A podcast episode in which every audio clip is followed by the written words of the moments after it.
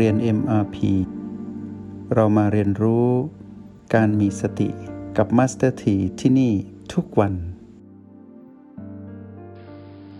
ทีนี้ความเข้าใจที่ถูกต้องเป็นเหตุเป็นผลตอนที่สามในวันนี้ จะพาพวกเรามาเรียนรู้เทคนิคที่เราอาจจะมองข้าม แต่ความเป็นจริงแล้วสำคัญคำว่าการเรียนรู้เทคนิคในการเจริญสตินั้นก็เปรียบเหมือน เราได้วิตามินจากการรับประทานอาหาร ผักผลไม้ ถ้าเรากินแต่ผักผลไม้ที่ไม่มีวิตามิน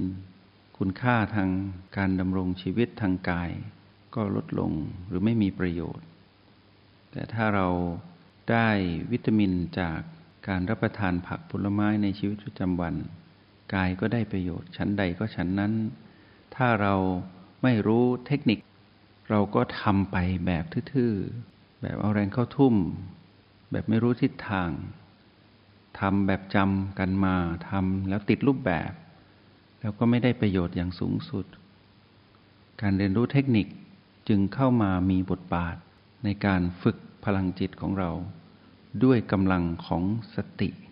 ที่เป็นพลังงานบวกที่มีอยู่แล้วในจิตวิญญาณเรา เพื่อมาทวงดุลกับพลังงานลบก็คือตัณหา ที่มีอยู่แล้วมานาน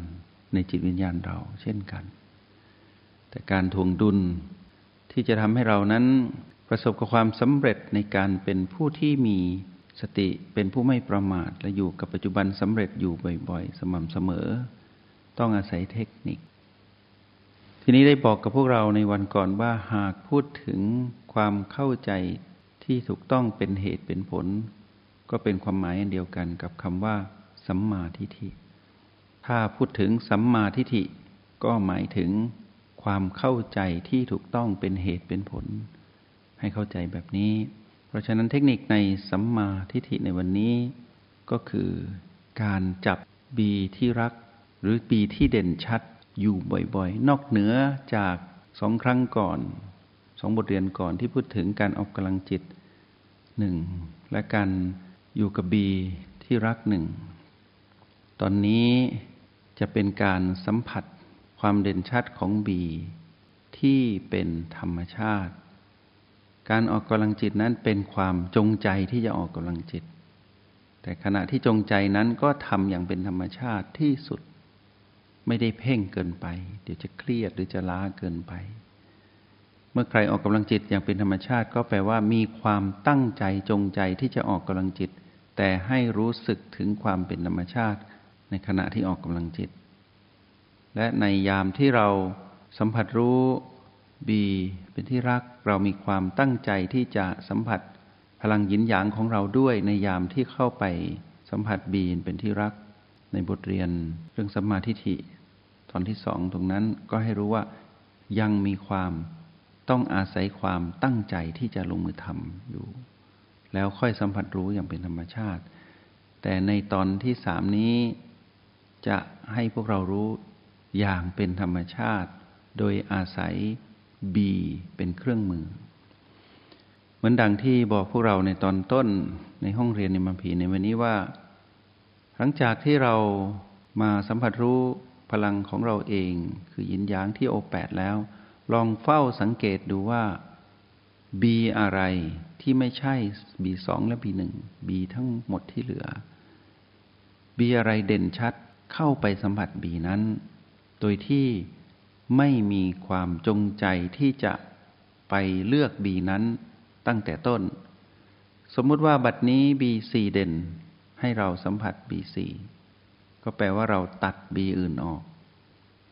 สักพักหนึ่งเมื่อเราสัมผัสบีสี่ชัดเจนแล้วรู้สึกถึงชีพจรที่เต้นตุบๆ ชัดเจน เราก็อยู่ตรงนั้นสัมผัสตรงนั้นแล้วอย่าลืมให้สังเกต ยินยางของตนเองด้วย ตอนที่ไปสัมผัสหรืออยู่กับบีสี่เมื่อความเด่นชัดของบีสี่ถูกทดแทนด้วยบีห้าบีห้าเด่นชัดกว่า ให้เราสัมผัสบีห้าต่อ และให้รู้ว่าเราได้กลับมาโอแปดเป็นอัตโนมัติแล้ว ก็หมายความว่าเราไม่ต้องท่องว่าให้กลับมาโอแปดแต่เราจะรู้เองว่าเราก็ กลับมาแล้วอย่างรวดเร็ว แล้วเราก็ไปต่อที่ B5 ซึ่งมีความเด่นชัด เมื่อเราอยู่ที่ B5 สักพักหนึ่ง ก็แปลว่า B อื่นๆ เราก็ไม่ได้ให้ความสำคัญ เพราะไม่เด่น ไม่ชัดเท่ากับ B5 เราก็อยู่กับ B5 สังเกตสัมผัสชิพจรที่ B5 คือลมภายใน แล้วอย่าลืมสังเกตพลังหยินหยางของตนเองด้วย ในยามที่สัมผัส หรืออยู่ร่วมกับ B5 ทีนี้เมื่ออยู่ B5 ความเด่นชัดหายไปมี B ตัวใหม่ มาเด่นชัดกว่าเราก็ไปตรงนั้น ให้เราท่องเที่ยวอยู่ในจุดปัจจุบันที่เป็นรหัส B ที่เป็นธรรมชาติ คือ B3 B4 ประตู B5 B6 และ B7 แล้วให้เราเพลิดเพลินอยู่กับการท่องเที่ยว ก็คือฝึกอยู่ในห้องแลบนี้ห้องเรียนนี้ ให้เกิดความเพลิดเพลินก็คือคอยดูซิว่าจะมีอะไรเด่นชัด ทีนี้ในกรณีที่ยังไม่มีอะไรเด่นชัด สิ่งเราต้องได้ก็คือ ต้องอยู่ที่โอแปดมาสัมผัสพลังหยินหยางของตนเองที่โอแปดเพราะนั้นจึงบอกพวกเราว่าที่โอแปดนั้น สิ่งที่ปรากฏขึ้นไม่ใช่ลมหายใจ ไม่ว่าเป็นภายในหรือภายนอก แต่ฐานโอแปดหมายถึง ต้องมาสัมผัสพลังยินหรือหยางของตนเองที่นี่ โดยที่ไม่ต้องปรุงแต่งให้ยินหยางนั้นเพิ่มขึ้น ให้เป็นไปเองตามธรรมชาติ การสะสมพลังจิตของเรา จะบ่งชี้ที่หยินหยาง ถ้าพลังหยินหยางปกติของเรามีความชัดเจนเท่านี้ก็แปลว่าเป็นแบบนี้ ถ้าเพิ่มขึ้นก็จะเป็นปกติใหม่ ก็จะสม่ำเสมอในการเพิ่มขึ้นจากเดิม เราก็ตัดความทรงจำมันเก่าออก ประสบการณ์เก่าออก ก็อยู่กับประสบการณ์ใหม่ ทีนี้ถ้าหยินหยางนั้นเพิ่มขึ้นกว่าเดิมอีก แล้วเป็นปกติใหม่ เราก็สลัดทิ้งของเก่าออกไป เราจะเป็นผู้บอกเราเองได้ว่า หยินหรือหยางที่เพิ่มขึ้นในวันนี้ ไม่ใช่อันเดียวกันกับวันก่อน หรือปัจจุบันนี้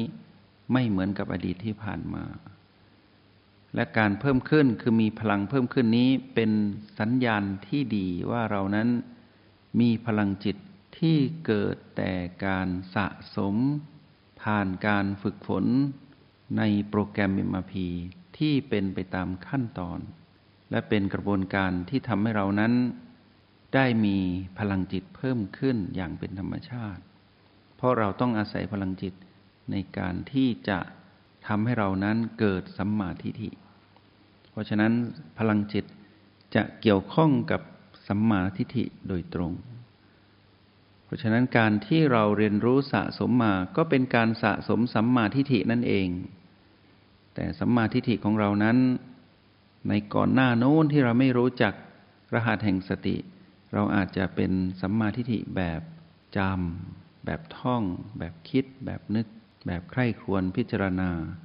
แต่สัมมาทิฏฐิของเราก่อนหน้าที่จะมาเรียนรู้ในโปรแกรม MMP อาจจะเป็น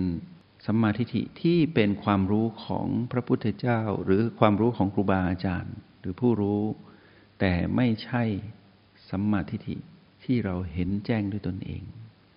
คือเราอาจจะ คล้อยตามเหตุและผลหรือความเข้าใจที่ถูกต้องของผู้อื่น โดยเฉพาะของพระพุทธเจ้านั้น ประเสริฐที่สุดแล้ว แต่อย่างไรก็ตาม ไม่ใช่ความรู้ของเรา ไม่ใช่สิ่งที่เราเห็น ย่อมไม่เป็นประโยชน์ที่สมบูรณ์ ที่เราคนจะได้หรือพึงจะมี แต่ถ้าเราสะสมสัมมาทิฏฐิโดยการรู้ว่า พลังจิตของเราที่เพิ่มขึ้นจากการอยู่กับจุดปัจจุบันหนึ่งในเก้าทั้งพื้นฐาน ในเลเวลที่หนึ่งเลเวลที่สองหรือพัฒนาเข้ามาเรียนรู้ในเลเวลที่สามหรือที่สี่ในโปรแกรม MRP เราก็จะรู้เองว่า พลังจิตของเราเพิ่มขึ้นอย่างเป็นธรรมชาติ ก็แปลว่าสัมมาทิฏฐินั้นได้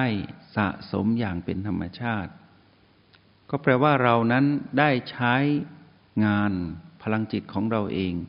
ในการทำให้ตนเองนั้น อยู่กับปัจจุบันเป็นผู้ดูที่สามารถแยกแยะแจกแจงเหตุและผลสิ่งที่ปรากฏทั้งในฝั่งของวัฏฏะสงสาร คือในเรื่องของทุกข์และเหตุแห่งทุกข์คือเรื่องของผีผีที่เราสามารถแจกแจงออกมาได้ทันทีว่า บัดนี้นั้นมีพีพีประเภทไหนเกิดขึ้น เป็นพีพีบวกพีพีลบหรือพีพีไม่บวกไม่ลบเกิดขึ้น และเราก็สามารถเป็นผู้ดูเข้าใจเหตุและผล ที่ปรากฏขึ้นกับตนเอง ซึ่งอยู่กับจุดปัจจุบัน ซึ่งเป็นฝั่งของนิพพาน ก็คือเรื่องของการหลุดออกจากมารมาเห็นความดับของความเชื่อมต่อหรือแรงดึงดูด ระหว่างมารที่พีพีกับเราที่จุดปัจจุบันหรือที่โอแปดแล้วแรงดึงดูดหรือจุดเชื่อมหรือสายใยที่เชื่อม ต่อนั้นขาดสะบั้นลงไป ก็แปลว่าเราอยู่ในฝั่งของความดับแห่งทุกข์และเหตุแห่งทุกข์ และวิธีการที่เราเห็นความดับนี้ ก็เพราะพลังจิตที่เรามี ก็เป็นนิมิตหมายดีว่า พลังจิตที่เรามีนี้ เป็นตัวแทนของคำว่าสัมมาทิฏฐิทีนี้เราก็ ไม่ต้องไปอธิบายลึกซึ้งอะไร ขอให้เราเข้าใจเหตุผลของสองฝั่งของฝั่งปัจจุบัน ว่าเป็นเรื่องของความพ้นทุกข์กับของฝั่งอดีตอนาคต ซึ่งเป็นเรื่องของการเวียนว่ายตายเกิด ก็คือเรื่องของผีผีเรื่องของมารตัณหา จงใช้ชีวิตอย่างมีสติทุกที่ทุกเวลา แล้วพบกันใหม่ ในห้องเรียน MRP กับมาสเตอร์ที